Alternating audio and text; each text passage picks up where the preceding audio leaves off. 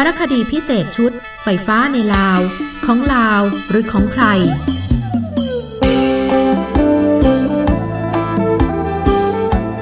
ตอน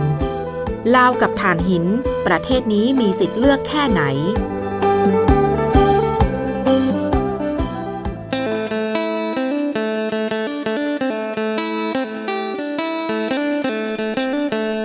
วัสดีค่ะ นี่คือตอนที่ 5 และเป็นตอนสุดท้ายของสารคดีพิเศษว่าด้วยพลังงานไฟฟ้าในลาว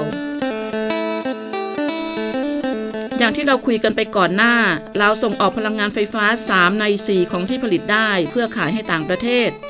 และประเทศซื้อรายใหญ่ที่สุด และเกือบจะทั้งหมดคือไทย ไฟฟ้าที่ลาวส่งออกมาก่อนหน้าเกือบ 20 ปี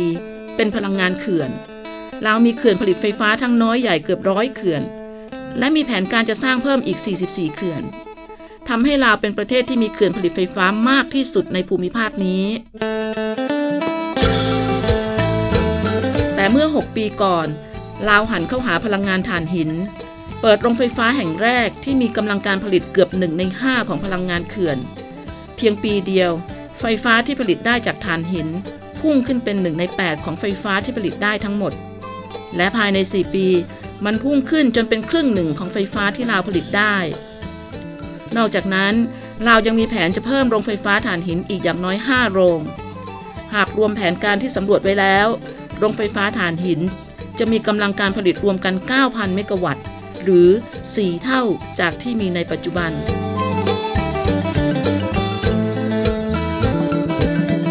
นั่นเป็นเรื่องที่น่ากังวล เพราะถ่านหินเป็นพลังงานที่สร้างมลภาวะหนักหน่วง และนานาประเทศต่างพยายามหลีกเลี่ยงพลังงานสกปรกนี้ ที่ผ่านมาดัชนีชี้วัดมลพิษในลาวสูงขึ้นอย่างน่ากังวล และหากมีถ่านหินเกิดขึ้นตามแผน ก็ไม่ยากจะคาดเดาผลกระทบที่จะเกิดขึ้นกับประชากร 6 ล้านคนของลาว ผลกระทบนั้นก็เริ่มสังเกตได้ในไทยเช่นกัน ดังนั้น ตอนนี้เราจะคุยกันว่าเอาเข้าจริงแล้วลาวมีทางเลือกที่ดีกว่านี้หรือไม่ not just in Laos, many of the Southeast Asian countries are kind of ไม่ใช่แค่ลาวหรอกค่ะ หลายประเทศในอาเซียนก็ยังอยู่ห่างจากจุดที่โลกยืนอยู่ และประเทศในภูมิภาคนี้ยังสร้างโรงไฟฟ้าพลังถ่านหิน และยึดมันเป็นพลังงานหลักในแผนพัฒนาพลังงานของประเทศ มาตรฐานแบบนี้ยังห่างไกลมากเมื่อเทียบกับประเทศที่มีระดับการพัฒนา ศักยภาพทางเศรษฐกิจใกล้เคียงกัน ในละตินอเมริกาหรือแอฟริกา นั่นคือความเห็นจากคุณคอตนี่ นักวิจัยด้านพลังงานน้ำและการพัฒนาที่ยั่งยืน ที่เฝ้าดูการพัฒนาพลังงานในภูมิภาคนี้มาหลายปี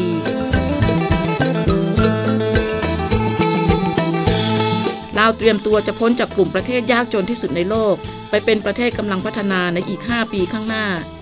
นั่นหมายถึงว่าหากไม่มีอะไรมาแทรก ระหว่างกลาง จากนี้ไปจนถึงปี 2569 ประเทศเราเป็นประเทศเล็กๆเขามีทรัพยากร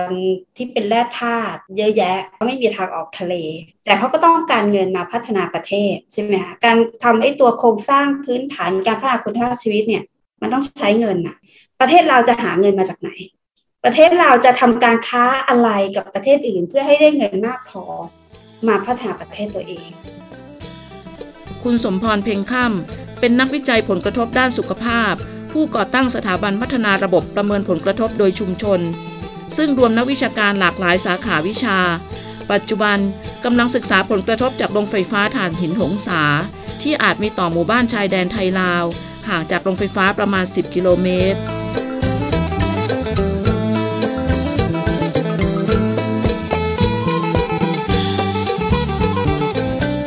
สหประชาชาติ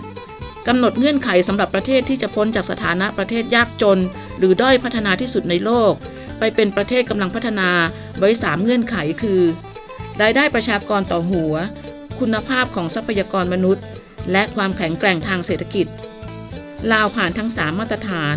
และหากยังคงสถานะเช่นนี้ไว้ได้ตลอด 5 ปี ก็จะพ้นจากสถานะประเทศยากจนอย่างถาวร คุณวิทูลเพิ่มพงษาเจริญ เลขาธิการเครือข่ายพลังงานเพื่อนิเวศวิทยาแม่น้ำโขง ที่ติดตามการพัฒนาพลังงานในภูมิภาคนี้มากว่า 20 ปี มีข้อเสนอที่ดีให้ผู้วางนโยบายของลาว รัฐบาลลาวประกาศไม่มีนโยบายสร้างโรงไฟฟ้าเล็กไนท์แต่จะขอให้ประเทศพัฒนาแล้วเนี่ยได้ช่วยเหลือมีเงินที่จะช่วยเหลือเพื่อการพัฒนาชนบท พัฒนาการศึกษาพัฒนาอะไรก็ว่าไป ผมคิดว่านี้เป็นอะไรที่จะจะได้ คือได้รับเสียงตบมือจำนวนมากเลย ปัจจุบันประชากรลาวมีรายได้เฉลี่ยต่อคนต่อปีอยู่ที่ 60,000 บาท เพิ่มขึ้นเท่าตัวจากเมื่อ 10 ปีก่อน แต่นี่ก็เป็นตัวเลขก่อนมาถึงของโควิด -19 ซึ่งได้ส่งผลต่อเศรษฐกิจของลาวไม่น้อย I think diversification is, is an important opportunity for Lao ลาวต้องกระจายการใช้พลังงานให้หลากหลายขึ้น การพึ่งพาพลังงานเขื่อนเป็นหลักเหมือนเมื่อก่อนเสี่ยงเกินไป พลังงานแสงอาทิตย์เป็นทางเลือกที่ดีจะมาเสริมหรือทดแทนพลังงานเขื่อนได้ พลังงานเขื่อนจะมีปัญหาในหน้าแล้ง พลังงานแสงอาทิตย์เข้ามาเสริมตรงนี้ได้ลาวมีศักยภาพพลังงานแสงอาทิตย์สูง เพราะว่ามีแสงแดดมากอย่างไรก็ตามพลังงานแสงอาทิตย์จะทำงาน เฉพาะตอนกลางวันดังนั้น ลาวต้องมีแผนการสำรองพลังงานไว้ใช้ ตอนนี้ลาวมีพลังงานแสงอาทิตย์เสริมในเขื่อนบางเขื่อนแล้ว เช่น เขื่อนน้ำงึมหนึ่งเขื่อนน้ำเทินสองมันจะเป็นตัวอย่างแสดงประสิทธิภาพ เมื่อพลังงานแสงอาทิตย์ทำงานร่วมกับพลังงานเขื่อนแทนที่คุณจะไปทำสิ่งซึ่งจะถูกด่า แล้วก็สุดท้ายแล้วเนี่ยผลประโยชน์ที่ได้ก็จะไม่คุ้ม เพราะว่าคนที่ได้ประโยชน์จริงๆ ก็คือคนลงทุน ก็คือคนซื้อไฟฟ้า You know, until there's a clear statement that these coal projects won't move ahead. I ต think ราบ it's ใด still ก็ worth ตามที่ยังไม่มีใครยืนยันได้ว่าโรงไฟฟ้าถ่านหินพวกนี้จะไม่เดินหน้า สื่อมวลชนยังคงต้องจับตาและตรวจสอบผลกระทบและความเสี่ยงที่จะเกิดขึ้นอย่างต่อเนื่อง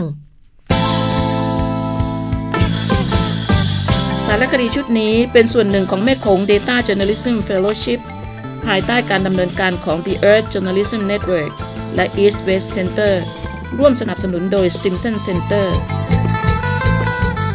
ท่านสามารถฟังย้อนหลังสารคดีพิเศษชุดนี้ในรูปแบบพอดแคสต์ ได้จากเว็บไซต์ของสถานีวิทยุเสียงสื่อสารมวลชน มหาวิทยาลัยเชียงใหม่ fm100 cmu.com ขอบคุณที่ติดตามรับฟัง สวัสดีค่ะ